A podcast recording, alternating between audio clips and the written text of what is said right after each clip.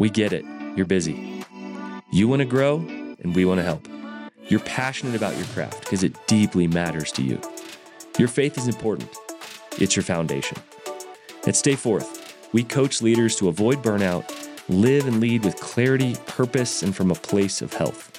We want you to experience long term impact. Welcome to the journey.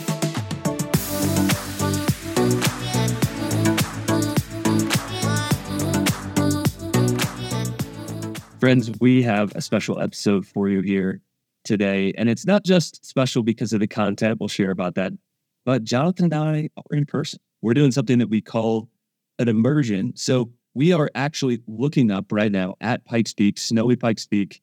It is a beautiful, crisp, clear day. And we've got a Christmas gift sorts for you this episode and the next one. But before we talk about today's episode and the next one, Jonathan, share just a little bit about what these immersions look like when we get together. We are fully immersed in each other's presence for a few days. No, that's it. It is good. See, because Zoom, I mean, as great as Zoom is, which we have to meet, I mean, how many thousands of miles you are away from me normally, but this is where we produce some of our best stuff together. Right. Yeah. We get together for, you know, three days, at least once, hopefully twice a year. And we dive in, we prep hard before we show up, and we have an agenda list that we attack. And it's usually a year from a 20,000 foot view down to about seven ish months of just strategic projects that are, we're going to attack and, you know, invest in, dive deep into, and things that we want to deliver to continue helping you guys. Yeah, we've got great stuff for you next year. We're not going to go into detail on it. Um, however, the next episode, we are going to share three major advances um, that we're taking so we can serve you guys better. Remember, we are a coaching organization and we come from a unique perspective. And so, as I interview guests, know that I'm not just thinking as a content creator, how do we create the best podcast possible? I'm thinking, how do we nourish and nurture you guys as listeners, but also many of you are coaching clients of ours who've gone through our group programs or one on one coaching. So, the beauty of that is that we are pulling some of the best stuff out. That's what we're doing today. This is a highlight reel of sorts. I mean, it's been like an all star game, and essentially we're doing picks here. We are. We're doing picks. I love the analogy before we recorded of it's like an abundance of Halloween candy. It's too many to pick just one. I mean, your kids come home with dozens of pounds of candy, and you're just like, which one's the best? Which one do I want? And it's hard. As kids lay out the candy, Uh-huh. and then they do trades, and then I teach them about taxation and how what you think is all yours is not all yours. So it's a great life lesson. It is. You know, always educating my children. Yeah. Hey, that fits. What we think is always ours is not always ours, even, you know, in our own lives and leadership too. So, So many lessons. Uh-huh. That one's free, folks. The rest of them, we are going to intro a little better than that.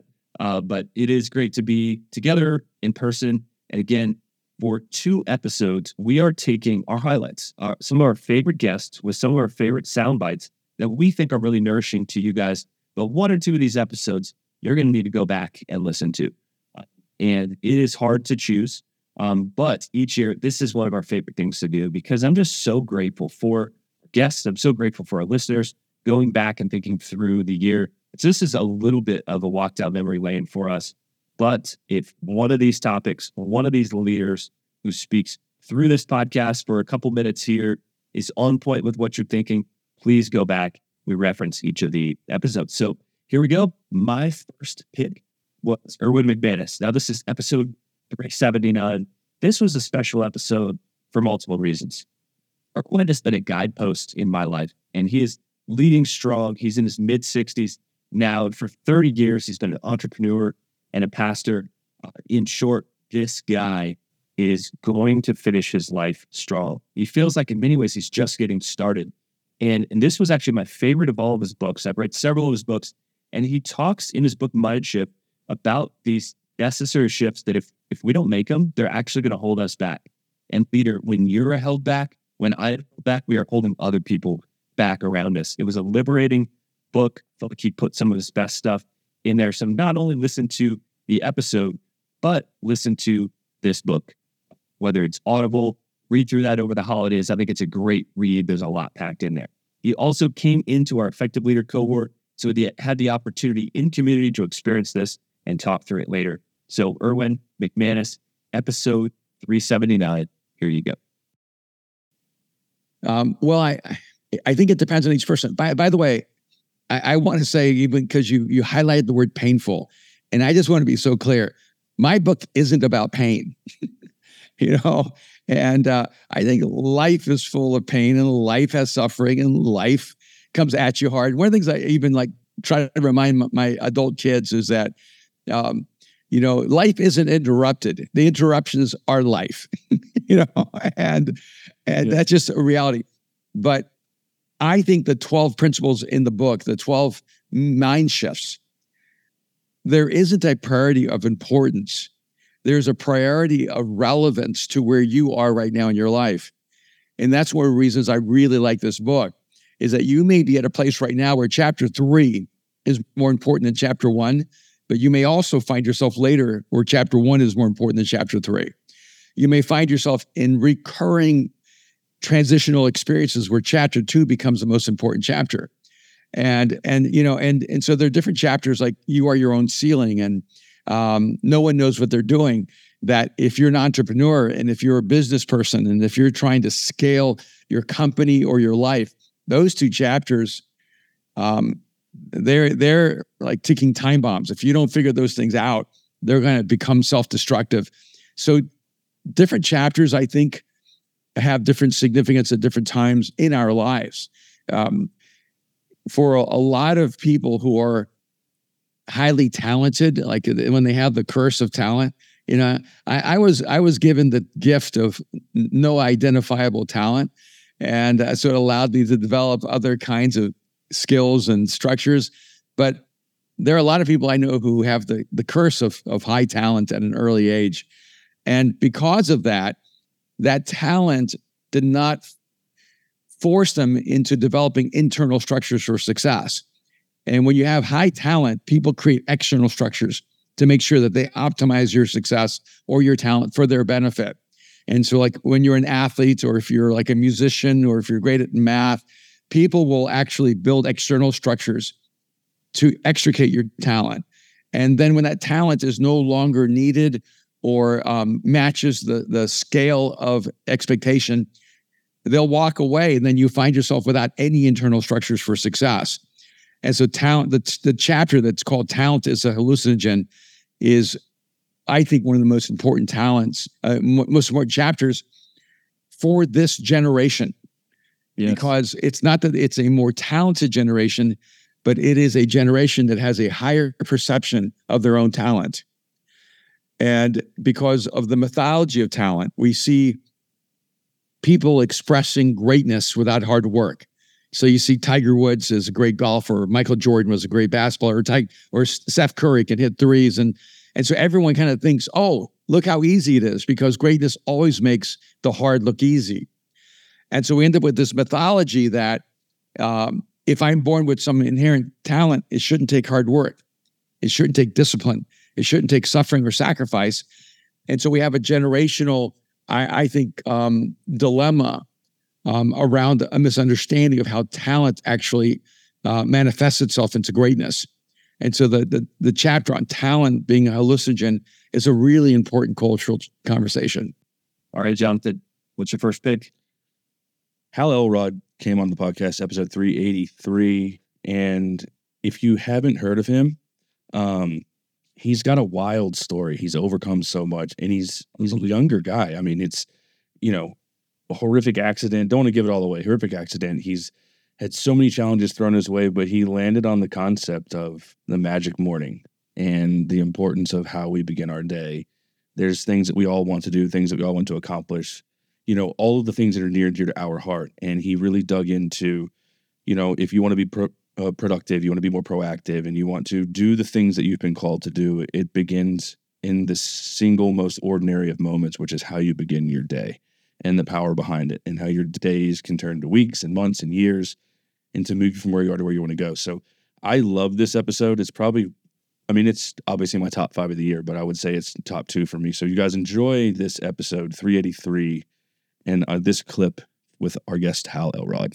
the, how you start your day may be the most important decision you make in terms of what you optimize. And here's why: is because how you start your day sets the tone, the context, and the direction for the rest of your day. And if you have a mediocre morning where you're waking up at the last minute and you're resisting having to get out of bed and you're reactive versus proactive, you're setting yourself up for a mediocre day and a mediocre life. Now, I'm not saying this is the only way by any means. Somebody could wake up at the last minute and still create a successful life. In fact, before I was a morning person, I had a pretty successful life, you know. Um, but it was that next level. And and and here's the way to think about it, or another way to think about it is starting your day. What the miracle morning enables you to do is, is starting your day in a peak physical, mental, emotional, and spiritual state so that you are at your best to show up for those you love, those you lead, and for yourself. Not to mention, the miracle morning is designed. It's really a personal development ritual so that you can become a better version of who you were when you went to bed the night before. And I believe that this Jim Rohn quote kind of gave birth to the miracle morning. I think it's such a true statement. Your level of success and fulfillment in virtually every area of your life will rarely exceed your level of personal development. So if you want level 10 success, however you define that in your marriage and your health and your spirituality and your finances, your business, the impact you make in the world, the secret is to become the level 10 version of yourself through daily, disciplined, focused, intentional personal development. So you are capable of creating and sustaining the levels of success that you want in every area of your life. And that's the essence of the miracle morning. All right, man, what you got for us next? I love this conversation with Jamie Shapiro. So, Dr. Jamie Shapiro, uh, she is really doing some similar stuff uh, that I'm doing around coaching, but she comes from a completely different background and really comes out of her story. She burned out and she wanted to reverse engineer how did this happen? How could I avoid this happening again? And how do I help other people think through this? I love some of the language that she uses. She has this great term, full body leadership. And she's basically acknowledging we've just sort of gone straight to the cranium of leaders, but we really haven't allowed them to pay attention to their body, which obviously leads to exhaustion. And many times I watch leaders who are so exhausted and this tired body is trying to carry around a mind that's going to produce great things. That's just not how it works. So I actually read her book this year uh, called Brilliant Be the Leader Who Shines Brightly Without Burning Out. If you so, like you're getting close to that line of burnout, and just during the holidays, having a little more space to be able to read, I encourage you to pick up her book, but listen through the full podcast episode. This is episode 374. I love how she talks about vitality and energy as they relate to burnout. Because, friends, we don't want you to burn out. We actually want the opposite for you. And Dr. Jamie Shapiro has that same desire. So, burnout, we talk Yeah. tons about burnout here. I know it's kind of the negative side. Um, and then, of course, where we want leaders leading from is healthy, wholehearted, um, full body, the way that you're talking about it. What are some antidotes to burnout? Yeah, and and the way that I look at burnout and think about burnout is maybe a little more simple than some of the literature around burnout, but I think about vitality as an abundance of physical, psychological, and emotional vitality, energy. Um, and then I think about burnout as the opposite. So I kind of look at them opposite ends of the spectrum and think about like if vitality's over on one side and it's the drain of all or the abundance of all of that, then burnout's on the other side and it's the drain of all of those things. So, what I've shown in my research is when we care for those nine dimensions that I was sharing, those pathways of well being, what it does is it enhances that energy available to self. So, when I think about the antecedents or the antidote to burn, like the antecedents to vitality and the antidote to burnout, I think about it and use my research as validation for that those nine pathways are our way to focus on an abundance of vitality. And so thinking about that in like, hey, we don't need to focus on them all at once because if you focus on them all at once, right? Like that's not how we change as human beings. It's one small step at a time. So I encourage people to think about those nine pathways and ask themselves the question, what's the small step that's right in front of me that I can step into today and really focus on that as my first step into being vital and then Hmm. expand my capacity. Yeah, I'm curious of those nine pathways. Are there a few of those that you feel like um, we tend to ignore? Yeah. Um, yes, I think we tend to ignore a lot of those pathways and not recognize recognize the connection to how that enhances us. So the one that I would say I think is ignored the most, that I think is one of the most powerful, is mindset and recognizing that we are masters of our mind, uh, meaning we are in control. That's the greatest gift that being a psychologist has given to me is a recognition that, wow, I can actually change my brain, right? We have this wonderful thing in our brain, which is it can change. And so if we focus on our mindset and we focus on the thoughts we want to give energy to, what we see is we literally change the thoughts we're having. Um, and so to me, mindset is probably the thing, if we focused on more, we could enhance um, and really change how much well being we have. So that's probably one. And the other one I would say is positive emotion. We don't focus enough on, and obviously these two things are related, right? But if we're changing the way we're thinking, we're going to have more access to some of those positive emotions like gratitude and joy. And to me, those are two that we often don't talk about in the space of well being enough and focus on enough. All right, man. What's your next pick? Dan Rockwell came by the podcast and back on episode 376, and he talked about four selves.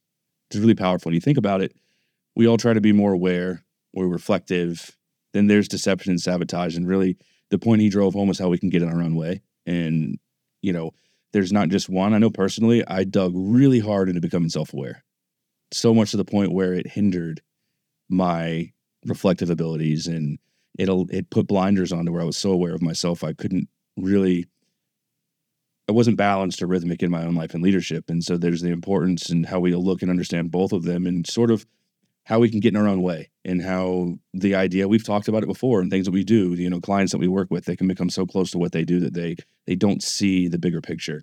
Um, so guys i really enjoyed this one. Go back and listen to the full episode it's episode 376 with dan rockwell on the four selves awareness reflection deception and sabotage I think noticing yourself with honesty would be a, a way to approach it.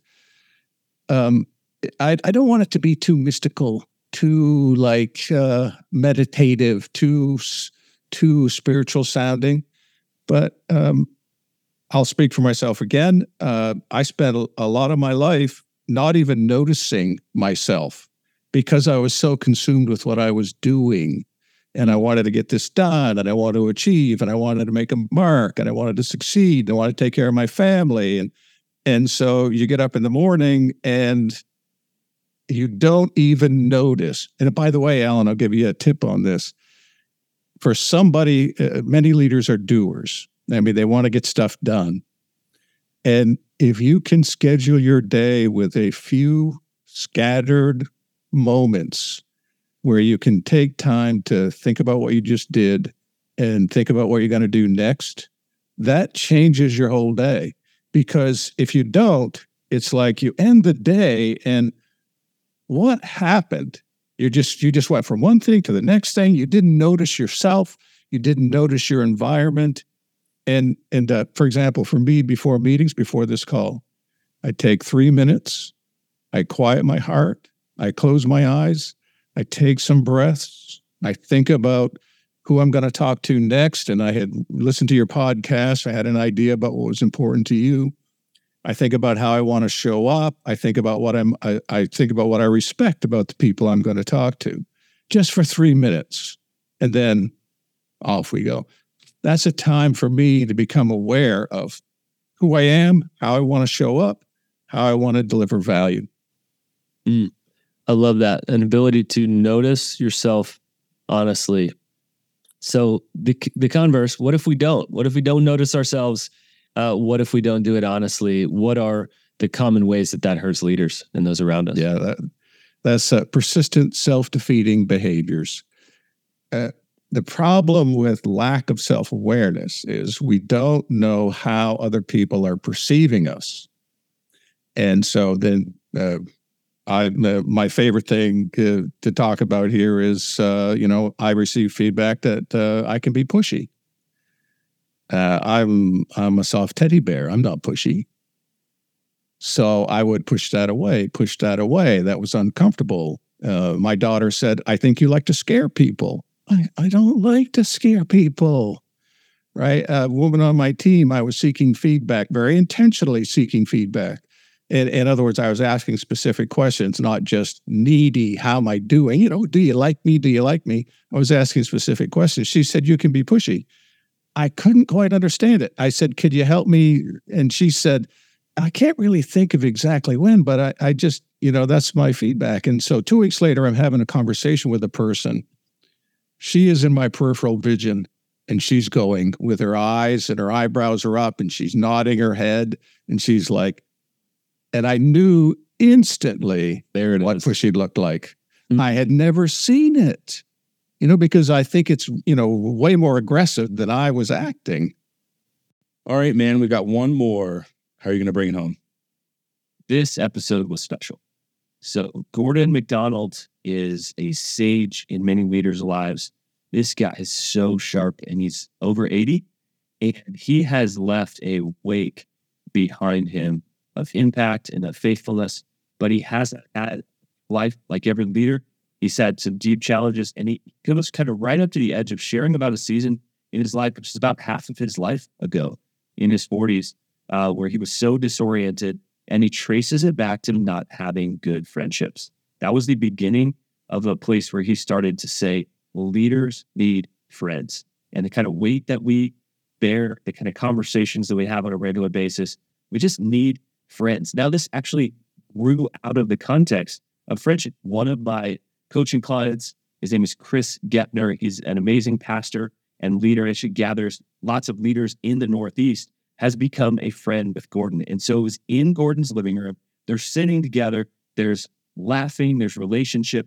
And Gordon brings it back to this idea of friendship that mentorship is not a program, it's a relationship. And I love that he's not just saying that, but he's modeling that. You can see it. I would encourage you to watch the video. So you can grab the video, even if you're just in iTunes, the whole episode 367. Gordon MacDonald is a sage, and to be able to capture this relationship was beautiful. It's a bit of a bonus episode, it's longer. And so, whether over the holidays you just have some time to go outside and walk a little bit or to sit, this is a very grounding episode, especially if you're in ministry. I encourage you to listen to this. This is episode 367 with Gordon MacDonald, Chris Gepner. Well, I really believe that, Chris. You know that um, mo- most people who enter into mentoring or small group relationships see it and treat it as a program.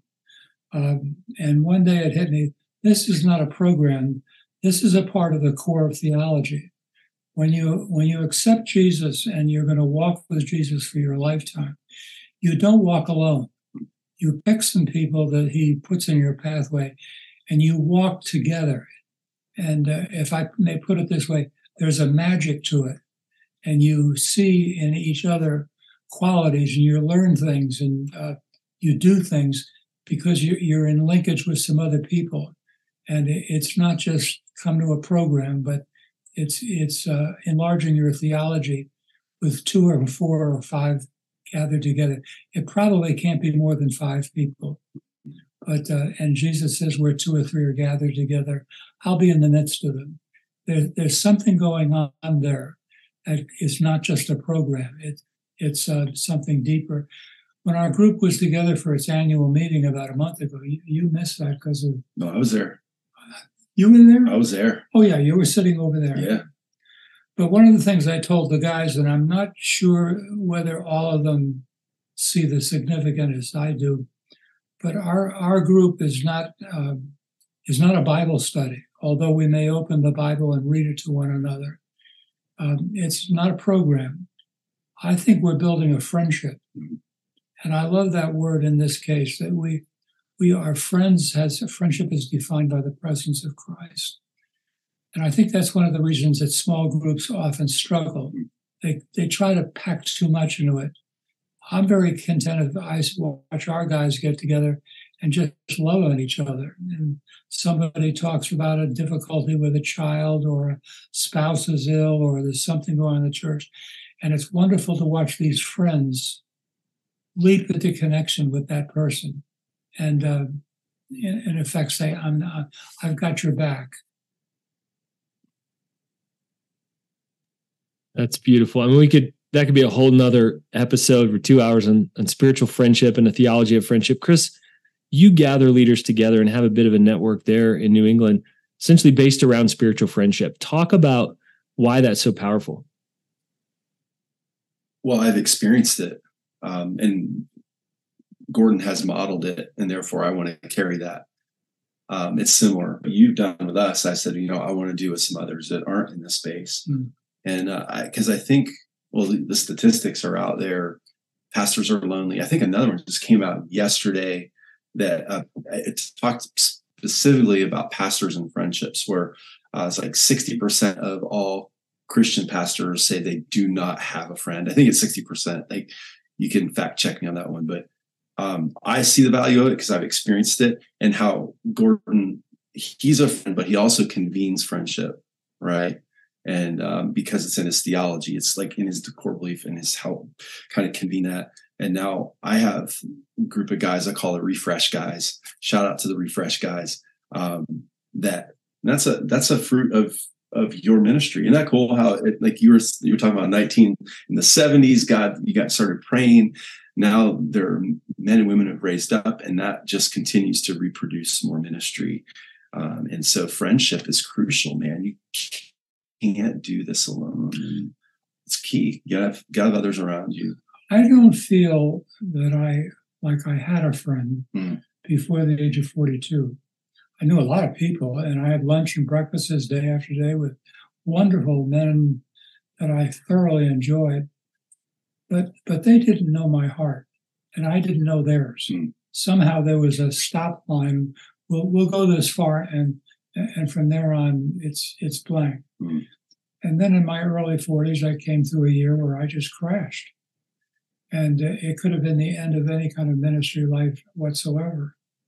But in that period of time, the Lord gave me some time to reevaluate life, where Gail and I were going, and and one of the quick decisions we made is we need friends. Mm.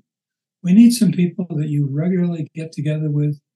You talk about silly things or deep things, but you know that on a periodic basis you're going to be together.